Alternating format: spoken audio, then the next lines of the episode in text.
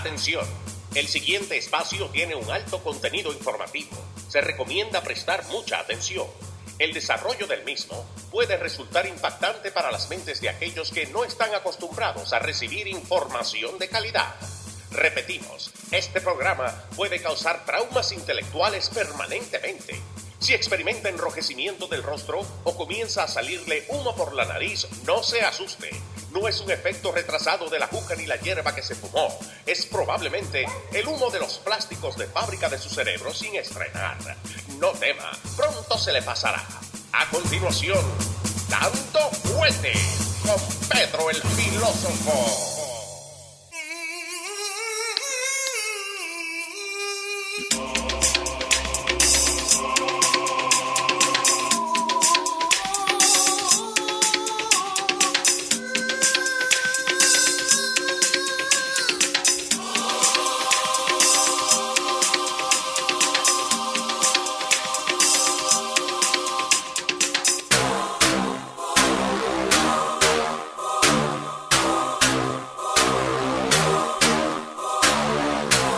¿Cómo le va, señor?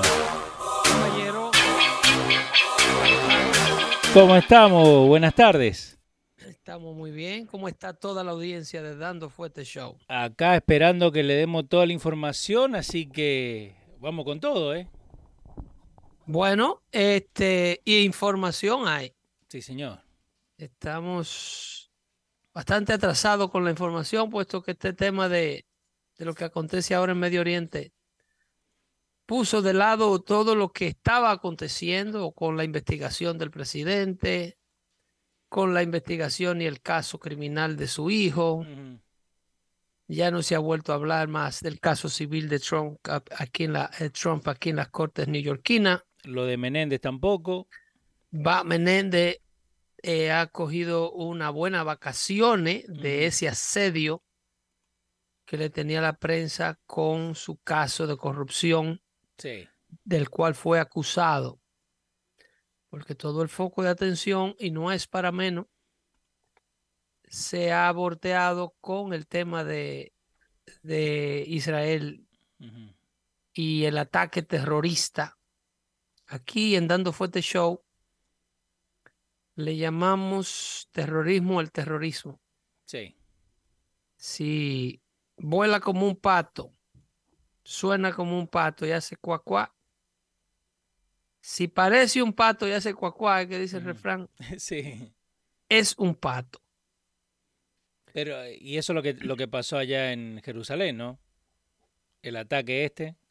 Eh, bueno, en todo Israel, eh, lo que aconteció, eh, los reverdes o como se llaman, como le quieren nombrar los militantes palestinos. Eh, organizado con esta organización que ha sido clasificada como una organización terrorista asistida por Irán. El grupo se llama Hamas y el otro grupo que también eh, opera en esa área de Palestina se llama Hezbollah.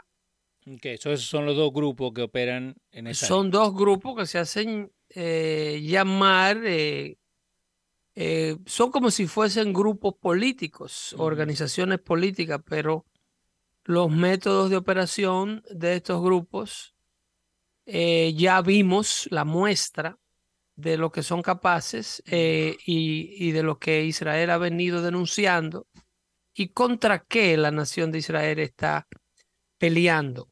Aquí hay dos bandos enfrentados. Una nación legítima donde opera y vive la democracia, donde sus, sus ciudadanos tienen libertad de culto. En, Israel se puede practicar cualquier religión o dejar de practicar cualquier religión, creer o no creer en ninguna religión y eso no representa un peligro para la persona que lo hacen.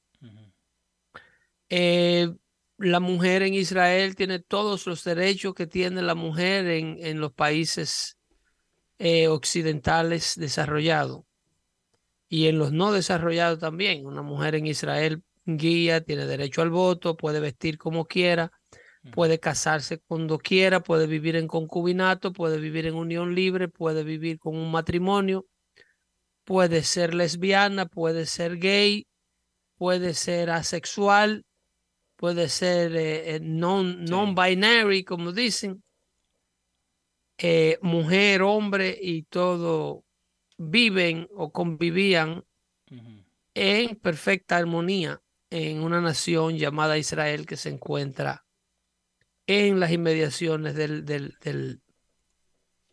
del, Mediterráneo, en la parte este y en la parte, perdón, en la parte oeste, en la parte oeste y en la parte este eh, tiene el río Jordán. Sí. En el norte tiene los bordes con, con Libia, con Siria, con Líbano. En la parte sur tiene borde con Egipto. Entonces, dentro de ese territorio se encuentra se encuentran los territorios palestinos, la parte que le llaman el West Bank. No sé si tienes el mapa en, en, pantalla. Sí, ahora lo estoy poniendo. Ok, si tienes el mapa en pantalla, puedes ver la, el territorio israelí que está prácticamente rodeado. Está rodeado de sus enemigos tiene el, el Golán arriba, en la parte norte, y tiene eh, la franja de Gaza en la parte que, que da con el Mediterráneo. Ok. Ahí es donde está esa pequeña porción de tierra que cuando eh, hice la aclaración en el show de Hino, estuve explicando el, el, el tamaño físico, geográfico, en perspectiva, poniéndolo en perspectiva, de lo que es literalmente el tamaño de la franja de Gaza. Eh, si ponemos a nuestra gente, eh, eh, le hacemos un ejemplo hipotético a nuestra audiencia que nos escucha. Vamos a suponer que usted viva en Long Island, en Queens, que viva en, el Bronx, literalmente en el Bronx, y que en lugar del río del Este, que en realidad no es un río, el río del Este es un canal. Ok. Es un canal marítimo que fue creado usando parte natural y parte creada para prácticamente la isla de Manhattan fue convertida en isla de manera artificial en el pasado. Ok. So, pues si está en el Bronx. Pero si está en el Bronx y el río del Este, en lugar de ser un río, fuera una cerca. Ok. Ok.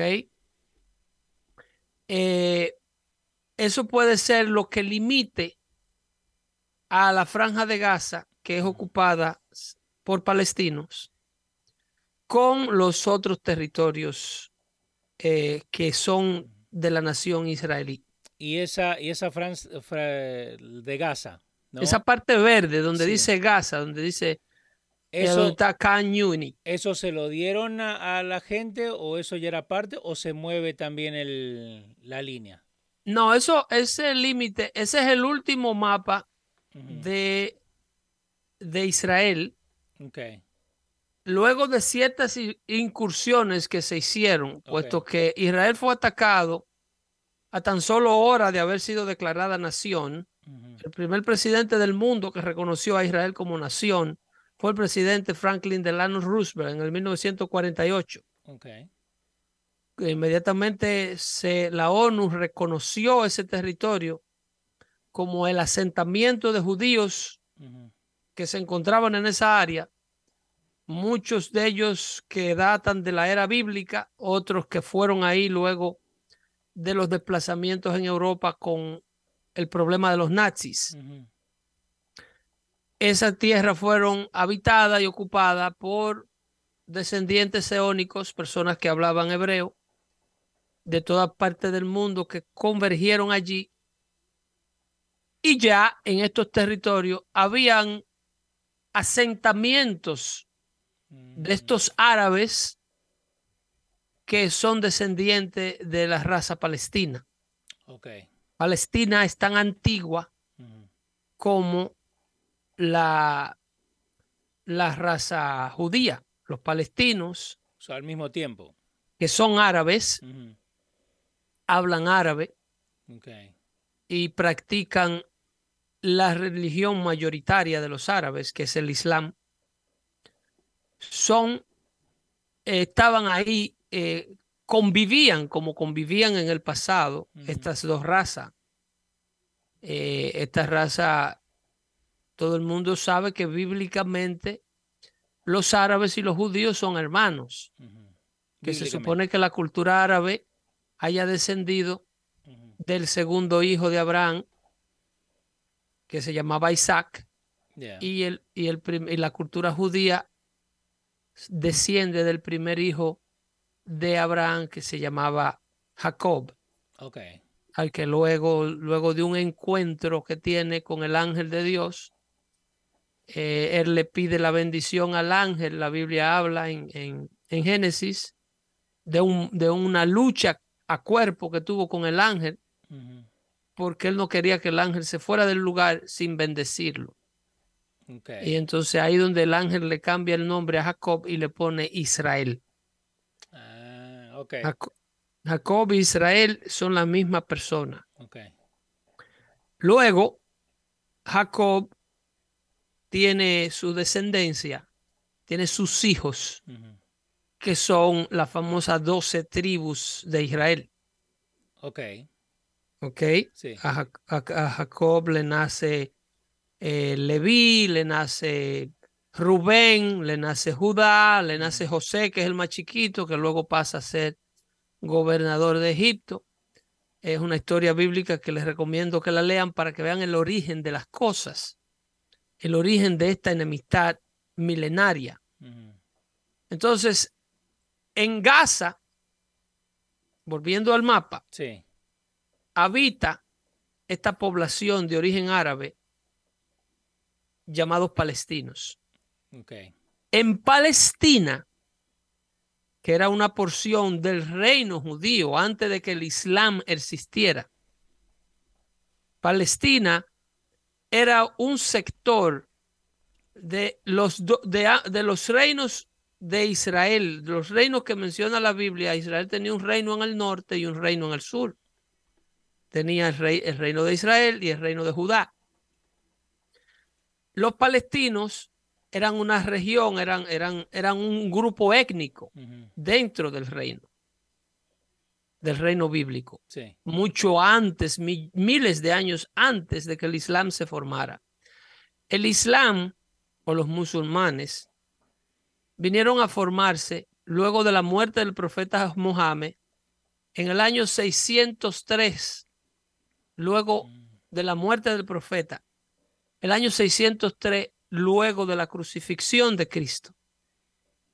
Ahí donde nace el islamismo con la muerte de su fundador y de su proclamador y de su intérprete de las escrituras de el libro de los judíos, porque entiéndase, el Islam nace dentro del judaísmo, al igual que el cristianismo que nace dentro del judaísmo. Entonces, el Islam está culturalmente y, y- y a nivel de edad en los tiempos que se encontraba el cristianismo como religión durante los años de la conquista de Colón. Precisamente, acabamos de celebrar este pasado 12 de octubre, fue Eh, ayer, el 9. el 9. Sí. Bueno, antes del 12 de octubre era el Día de la Raza, que era que coincidía con la llegada de Cristóbal Colón a las Américas. Ujú. ¿Ok? El 12 de octubre de 1492 es que Cristóbal Colón se encuentra con ese pedazo de tierra que hoy día, eh, a donde habita eh, la República Dominicana y la República Haitiana, la isla de la Hispaniola. Eh, eh, por primera vez llega hombre de Europa a este continente ahí. Entonces, precisamente Sí. en ese tiempo que tiene América de descubierta por los europeos, no de descubierta per se, porque América ya tenía gente, pero en ese, eh, alrededor de ese intervalo de tiempo, era que se estaba, e, es el tiempo que nosotros le llevamos como religión cristiana al Islam. Ok. Te lo pongo en contexto. El Islam se forma, se forma como un grupo militante, como lo que muchos son hoy día. Ok. E inmediatamente forman ejército, forman batalla y comienzan a esparcir el islamismo por el mundo. Y van a pueblo, conquistan pueblo, toman pueblo, incluyendo lo que era España y lo que era Portugal, lo que se llama hoy día la península ibérica. Llegan al continente europeo a través de lo que hoy día es Marruecos o Morocco, como le quieren llamar en inglés.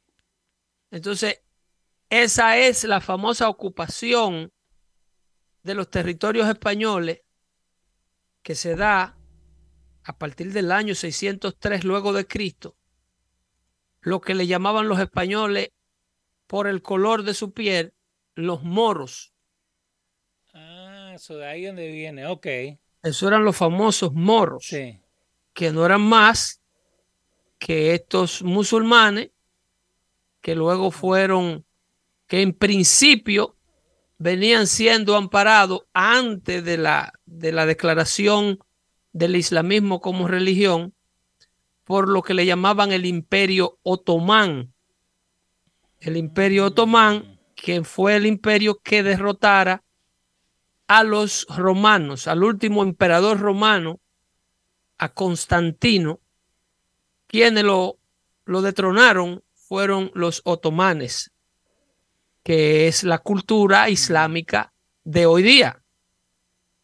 Era ese imperio descendiente del imperio persa y eran esos, esos, esa raza que proviene de Arabia, Arabia Saudita y esos países de Oriente Medio de hoy día, que luego se radicaron con las tribus turcas que también se aliaron a las cuales le impusieron y le implementaron el Islam. Por eso Turquía hoy día es un país de, de musul musulmanes. Uh -huh. Hoy día Turquía, a donde habita el país turco, esa era la última sede del imperio romano. Ahí era donde, donde ahí fue donde murió Constantino. Okay. En lo que hoy día es Istambul, que es la sí. capital de Turquía, en los tiempos de la toma del imperio romano por parte de los otomanes, Turquía se llamaba Constantinopla. Ok, y después le cambiaron el nombre. Luego que toman, llega el Islam, cambian de cultura, cambian de religión, se quedan ellos. Okay. Entonces, ahí ocupan prácticamente toda la península ibérica por alrededor de 800 años. Los musulmanes estuvieron controlando a España, a Portugal y parte de lo que es Italia durante 800 años, desde el 603 hasta los tiempos de las expediciones de Cristóbal Colón. Wow. Para lo, las últimas batallas entre moros y cristianos Sí.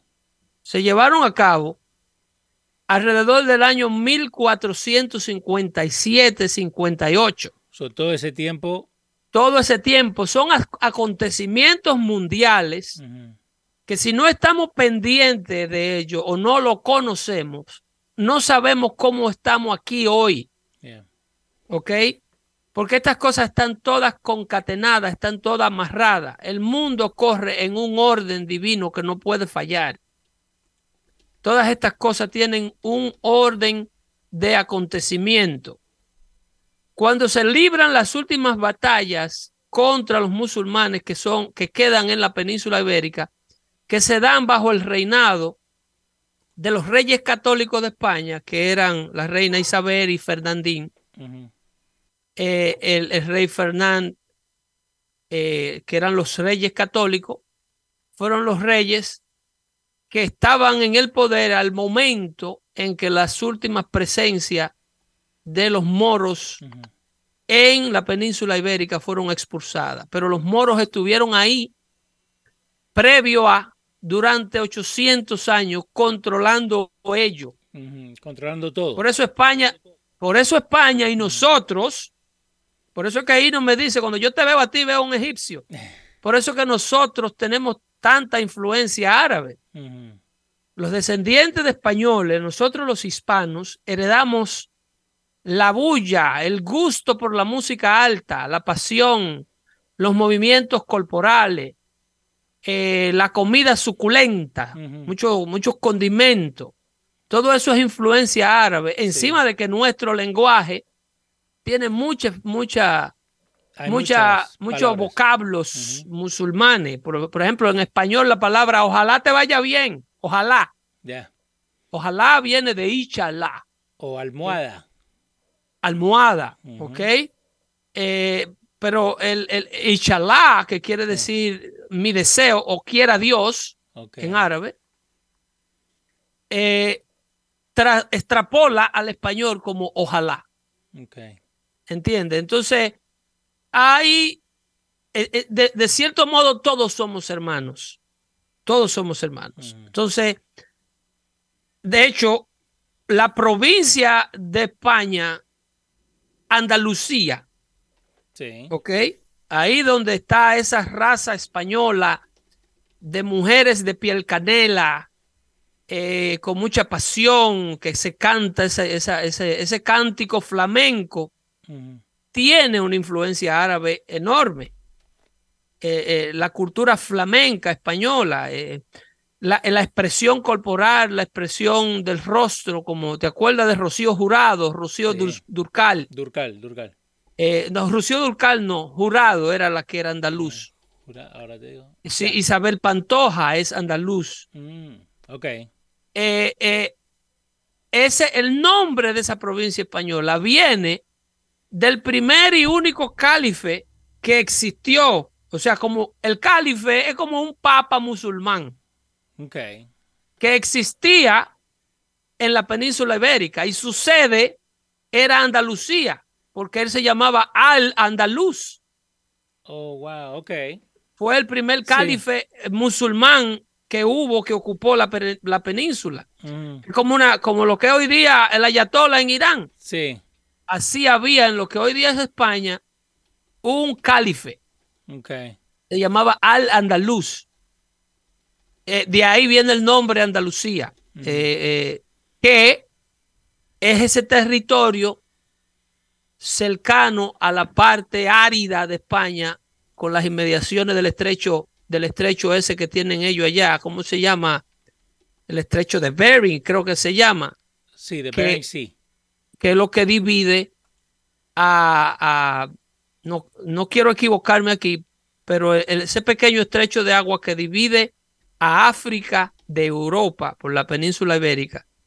Si alguien del chat lo tiene, pero es un, un pequeño estrecho de agua, por ahí fue que ellos entraron y ocuparon a Europa en aquel tiempo. Entonces, luego de todo esto, el Islam como religión ocupa, ocupa todos los, todos los lugares en. Oriente Ya. que venían, que eran los lugares santos de la religión cristiana. Entonces, Gibraltar, dice acá Alberto el Almonte. estrecho, el estrecho de Gibraltar. Ok, Gibraltar.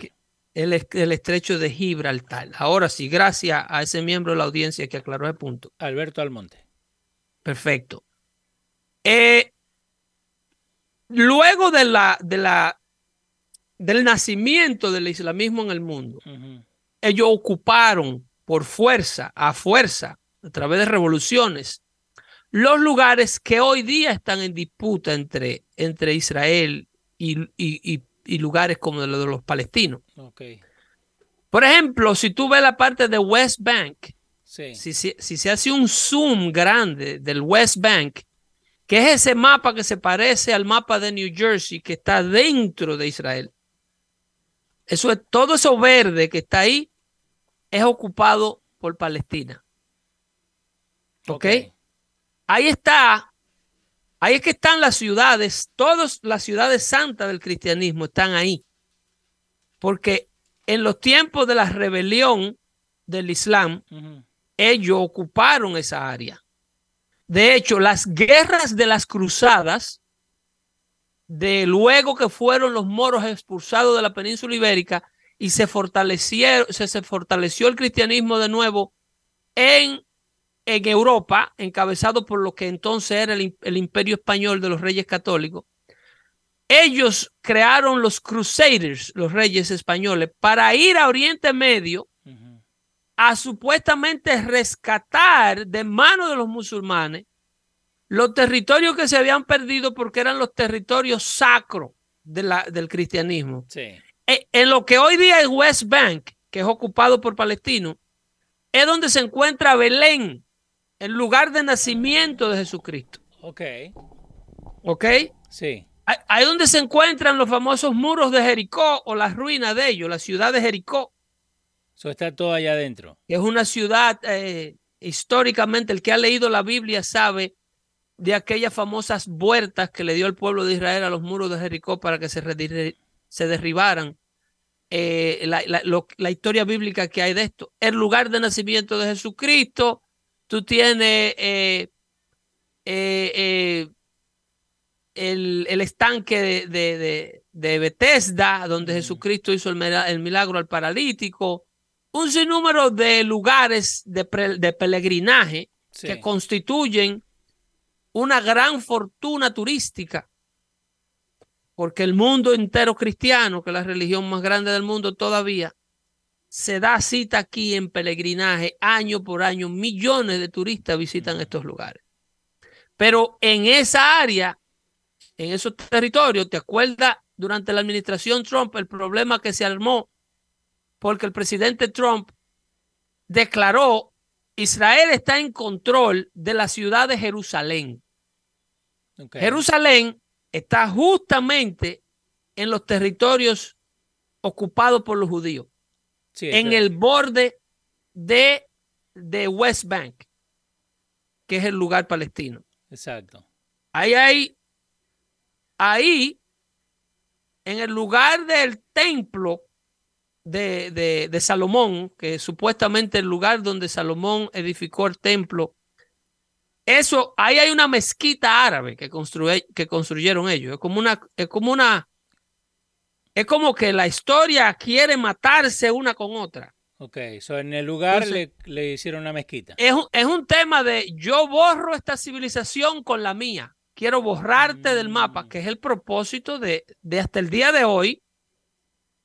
Los musulmanes entienden que Israel y los judíos deben ser erradicados de ahí.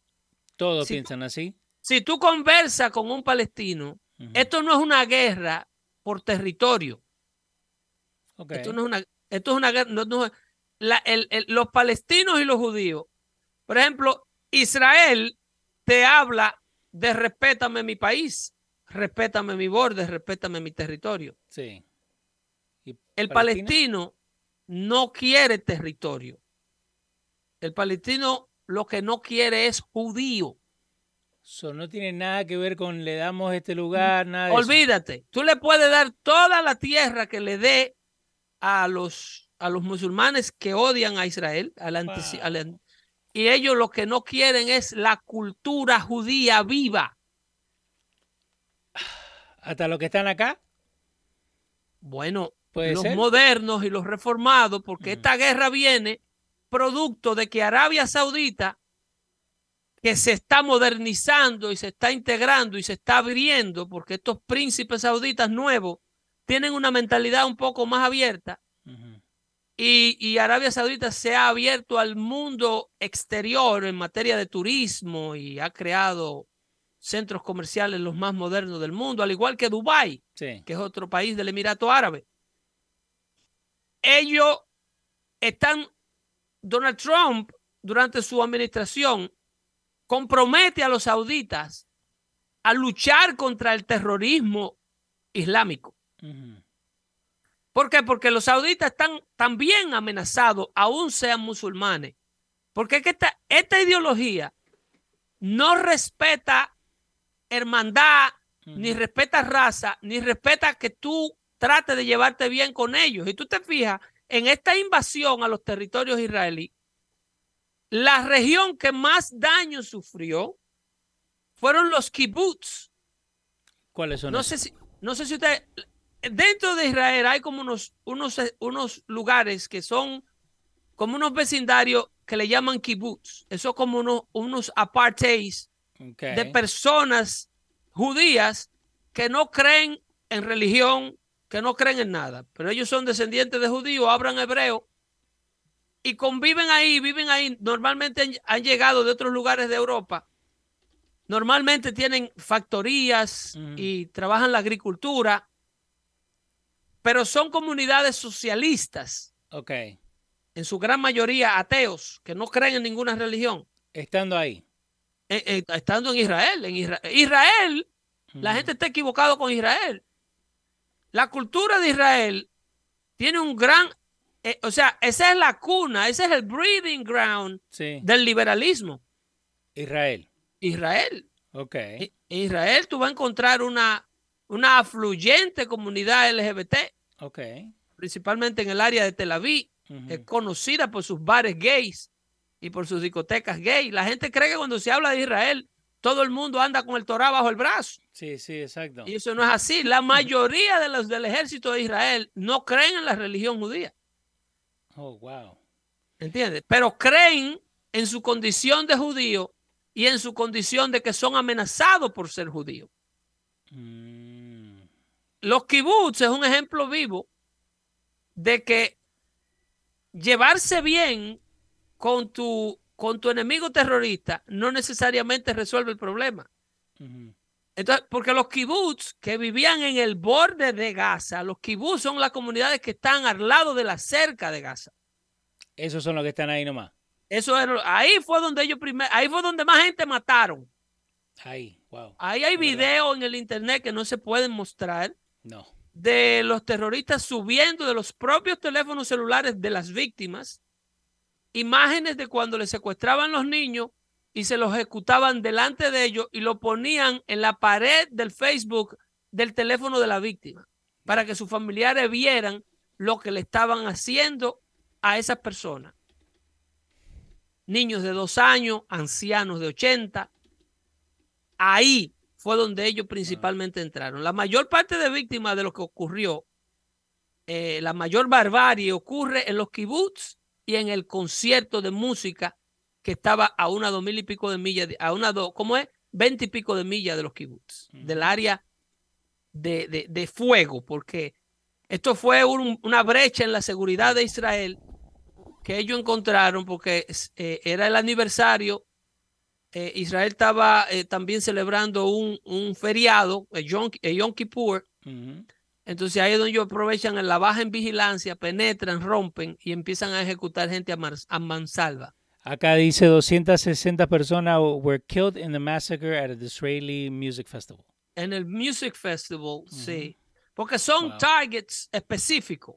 So, no es que entraron a lo loco, así nomás. No, recuérdate que ellos, ellos están en contra de ese Music Festival. Ahí está la lujuria, la muchachita semidesnuda Sí. y los golpes de barriga. Te digo, Israel es, una un país muy liberal. Entonces, Wow. la cultura musulmán, que no lo quiere a ellos ahí, o sea, no quiere a ellos ahí, no, no quiere la cultura seónica viva. Wow. El Shah de Irán, como es el, el Ayatollah Khomeini, dice que el profeta Mohammed no puede regresar a, a rescatar a su pueblo, y eso lo dice el Corán, hasta tanto quede un, un judío vivo. Wow. el que financia esta guerra. Sí. ese señor, ese mismo régimen al que se le liberaron, te voy a hablar ahora brevemente de la liberación de los 6 mil millones de dólares que se le dio a este régimen de Irán. Y te voy a hablar también de la, de la, de la incapacidad que Israel tiene o de la desesperación que Israel tiene por no poder soportar este conflicto a largo plazo. Ok, pero no es que eh, Israel es nuestro aliado como país. supuestamente la comunidad judía en los Estados Unidos sostiene una gran parte de la economía, pone y quita gobierno. Normalmente, de manera que yo no entiendo, militan en el Partido Demócrata. En el Demócrata. En el Partido Demócrata. Son la, la gran mayoría de judíos americanos son demócratas. Mas, sin embargo, el Partido Demócrata ha demostrado que no es el partido que defiende los intereses de Israel y de los judíos en el mundo. Es verdad. ¿Entiendes? Pero la gente sufre de lo que le llaman el síndrome de Estocolmo.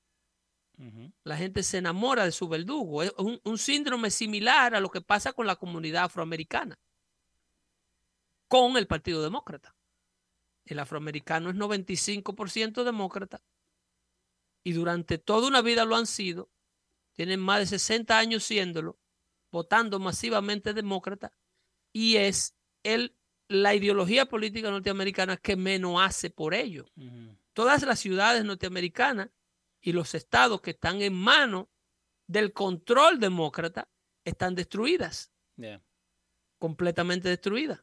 Entonces, su ideología política no funciona. Algo hay que hacer para que estas cosas cambien. Entonces, algo sucede que cuando en Washington están los demócratas los aliados de los Estados Unidos sufren. ¿Por qué? ¿Por, qué, cuando Barack Obama era presidente, el presidente de Egipto que se llamaba Hosni Mubarak, que era un aliado de los Estados Unidos militarmente hablando, se le dio un golpe de Estado? ¿Por qué Muammar Gaddafi, que nunca atentó contra los intereses norteamericanos, lo ejecutaron en la calle y lo mataron? Porque esta gente eligen, ellos eligen winners and losers desde Washington. Ellos dicen quién debe morir, quién debe gobernar, quién es dictador y quién es demócrata. Quién se va y quién se queda. Si tú revisas el historial del Partido Demócrata y los golpes de Estado que se han dado en el mundo, más del 75% de todos los golpes de Estado que han ocurrido en el mundo han ocurrido durante una administración demócrata en Washington. Asesinato de presidente. En República Dominicana, para recordarle la memoria a mis hermanos dominicanos, el asesinato de Trujillo ocurre durante un gobierno demócrata. De, em, inicia con John Fitzgerald Kennedy y termina con Lyndon Johnson. La invasión a República Dominicana de 1965 se da durante una administración demócrata el asesinato en, en, Nicaragua de Somoza. Eh, también se da durante una administración eh, eh, el, golpe de Estado al presidente de Venezuela por parte de Hugo Chávez. ¿Y por, qué, ¿Y por, qué, esta gente no se da cuenta de eso? Durante la administración de Bill Clinton. Y así tú lo vas buscando, buscando. lo de, a, Obama le, da un, le dan un golpe de Estado al presidente de Ucrania que se llamaba Víctor Potochenko. Sí. Se le dieron un golpe de Estado durante la administración de Obama, antes de que Putin entrara y se cogiera la Crimea. Eh, al de Egipto, a Hosni Mubarak, otro golpe de Estado. Al de Libia, que era Muammar Gaddafi, ¿te acuerdas que quemaron la embajada? Hillary Clinton dejó que masacraran los soldados allá en la embajada, que la quemaron y sodomizaron al embajador sí. durante una administración cuando el Shah de Irán le echa mano y, asesinan, o sea, el Shah de Irán tiene que salir huyendo, asesinan una cantidad de personas y cogen como rehenes a los, a los americanos en, Irán y viene este régimen que se quedó, que está hasta hoy día dándole agua a beber a los Estados Unidos durante la administración de Jimmy Carter. Oh, wow. ¿Tú me estás entendiendo? Sí. Todas estas cosas, los nazis, Japón ataca Pearl Harbor, durante una administración demócrata.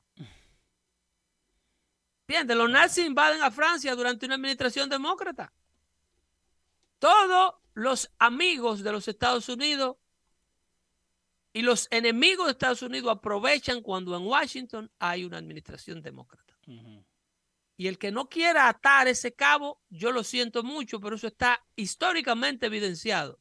Que usted no siga la historia, que no la que no pueda amarrar los DATs, eso no es problema de Pedro el filósofo. Pero vos decías esto del, dinero que le, le dan, ¿no? Eh, ¿Eso no era que eh, Trump lo había congelado? Ese dinero lo había congelado la comunidad internacional, está en bancas norteamericanas, de control norteamericano. Ok. Y ese, ese, esto que acaba de ocurrir en Israel ocurre porque Donald Trump estaba negociando un tratado de paz y de cooperación contra el terrorismo entre Arabia Saudita e Israel. Mm. Dos países que son naturalmente enemigos por tiempo, por décadas. Donald Trump lo trae a la mesa, los une. Donald Trump convence al régimen saudita de la necesidad que tienen ellos, porque las principales víctimas del fundamentalismo islámico son los fundamentalistas islámicos. O sea, son los musulmanes. Los Sí, sí. países árabes y los países islámicos son los que más gente pierden producto de la muerte. Cuando el ejército israelí ahora entre a Gaza y acabe con medio mundo, porque Bibi Netanyahu dijo esta mañana, It will reverberate across. eh, di- dijo Palestina, dijo Palestina, los territorios palestinos no van a ver, van a ver una respuesta nunca antes vista. Esto fue el error de la vida de Hamas, dijo Bibi Netanyahu. O sea, la respuesta del Estado de Israel, Sí. como yo le dije ahí no cuando me preguntó ayer que qué va a pasar, Israel va a ocupar a Gaza. Israel no puede sostener, Israel no puede defender más los cielos de su nación como lo están haciendo hasta ahora. Es insostenible. Un cohete de fabricación china o de fabricación iraní o de fabricación que ellos mismos hacen ahí en Gaza, de lo que lanza jamás al territorio israelí, sale por 300 dólares. Un cohete. Un cohete. En el pasado mes de octubre tiraron alrededor de 4.500. Porque son cohetes brutos que lo que necesitan es aterrizar. No están guiados por un ejército que le importa donde este cohete caiga. Sí, sí. Es un cohete que solamente tiene una carga de explosivo. Eso necesita la pólvora nomás y chao. Prende, arranca y cae donde te dé la gana. Wow. No tienen una tecnología. ¿Tú sabes cuánto sale un cohete de lo que Israel usa para, para mantener el aerodome El de la defensa. que intercepta estos cohetes locos que vienen en el aire? ¿Cuánto? De 20 a 100 mil dólares. Oh my God. Para un cohete de 300. Un cohete de 300 que no tiene ningún tipo de sistema de navegación, tú tienes que interceptarlo con un cohete. Si usted, mira, yo te voy a mandar para que ustedes vean que nosotros no hablamos del estómago. Te voy a mandar el, artículo de la revista eh, de noticias espaciales. ¿Cómo, Ujú. cómo se llama esta, esta publicación? Una revista muy prestigiosa que habla del costo insostenible de la defensa israelí contra, contra estos ataques de Gaza. El Airspace Force Magazine. Esta revista se creó, esta publicación es nueva porque recuérdense que la agencia, el Airspace Force fue creada durante la administración de Trump, después que Barack Obama cerrara la Ujú. NASA. Ok. Se creó el, Airs- el Airspace Force. Eh, el, el- el- en, ese, en ese artículo interesantísimo, se habla del costo insostenible del Estado de Israel para poder defender a su población civil, El Iron Dome. Acá lo tengo. el, Iron Dome. Para, para ellos poder mantener ese, ese... Mira, dice, el Iron Dome es la sombrilla llamada así, eh, que contra, intercepta los misiles, que, que eh, empezó su operación a partir del, de- del, del 2011. Dice, el sistema fue primero probado en el 2012 durante un combate. De, luego se le nombró Operación Pilar de Defensa. Dice, jamás intentó tirar en esa ocasión 1.500 cohetes a Israel.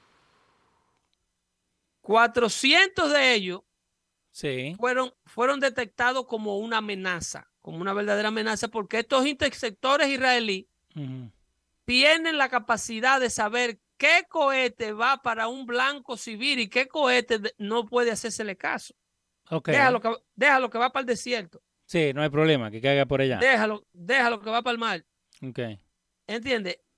Eso, esa inteligencia, o sea, el intersector no puede ser un cohete de 300, 400 dólares. Tú estás hablando de una tecnología Sí, que tiene dice- que ser guiada específicamente a buscar un blanco. Ahora, ¿qué pasaría de Gaza y qué pasaría de los territorios palestinos si por cada 1.500 que, que los palestinos tiran para el territorio israelí, los israelíes tiraran 1.500 para el territorio de los palestinos? ¿Qué pasaría? No, eh, la, la próxima guerra. Pasa lo que está pasando ahora. La comunidad internacional se come a los judíos porque el antisemismo es, un- es una, una forma de, de diabolicismo. ¿Cómo así? El odio, el odio hacia los judíos es un demonio. Hay gente que le nace odiar la cultura judía. Oh, wow. Es- eso es un espíritu demoníaco que Dios pone en la cabeza de los hombres. Tú no viste la manifestación de esos muchachos enfrente a la embajada de Israel, aquí en los Estados Unidos, Sí. comiendo del capitalismo. Israel es atacado porque representa todo lo que es democracia, todo lo que es capitalismo, todo lo que es gobierno pequeño, todo lo que es autosuficiencia, yo dependo de mí, Sí. todo lo que eh, eh, es libertad de religión, libertad, de- la única democracia en ese lugar es Israel, La única. la única. Y aquí adentro, tú sabes que esto está lleno de gente que odian esta democracia, Ya. La que los educó, la que los creció, la que los protege, Wow. la que le paga con dinero a los constituyentes. A Ilan Omar, a Alexandro Ocasio Cortés. Le pagan salario de lujo y le dan guardaespaldas. Ellos tienen estos ataques por parte de estos terroristas islámicos de igual a igual. Eh, para ellos esto es una guerra justa. Para ellos estos son ataques merecidos que Israel se tenía. ¿Cómo que merecido? Claro, claro, esos muchachos ahí estaban victoriando a esos militantes palestinos por las acciones que hicieron. Estaban Mm. celebrándolo Sí, sí. frente a la embajada. Que Israel se merece esto en la, en la, en la posición de los de aquí adentro. Lo que, yo- lo que presentó la noticia frente a la embajada israelí, lo vi yo con estos dos ojos que se va a tragar la tierra en la ciudad de Patterson, New Jersey, cuando Hoy. derrumbaron la Torre Oh, Gemela. la torre, ok. En la Main Street de Patterson, ¿eh? Entre Madison Avenue y Getty Avenue, se manifestó todo el mundo ese día. Y salían que- gritando Allah Akbar. Aquí adentro. Por un lado, vitoriando la muerte de los americanos y por otro lado, cogiendo un Medicaid y un Medicare y cupones de alimentos. Y sesión 8 y de todo cogen esa gente. ¿eh? ¿Y no se le puede hacer nada a esa gente? Es lo que yo me pregunto. ¿Cómo es que el FBI está investigando a un padre que quiere saber por qué su ma- el maestro de su hijo le está enseñando educación sexual a su niño de cuatro años? Educación de ideología de género a su niña de tres y de cuatro y de cinco y dándole a leer libros con contenido sexual. Para el FBI ese es un terrorista. Y para el que... El que... Pero el que está allí frente a la embajada de Israel diciendo eh, eh, eh, Muerte Unidos. para muerte para Israel y muerte para Estados Unidos. Pisando, el cántico. pisando la bandera. Ese es el cántico de ellos. They, dead to Israel, dead, dead to, the US, to the USA. Estando acá. Aquí dentro. Oh, my God. Y el FBI no hace nada.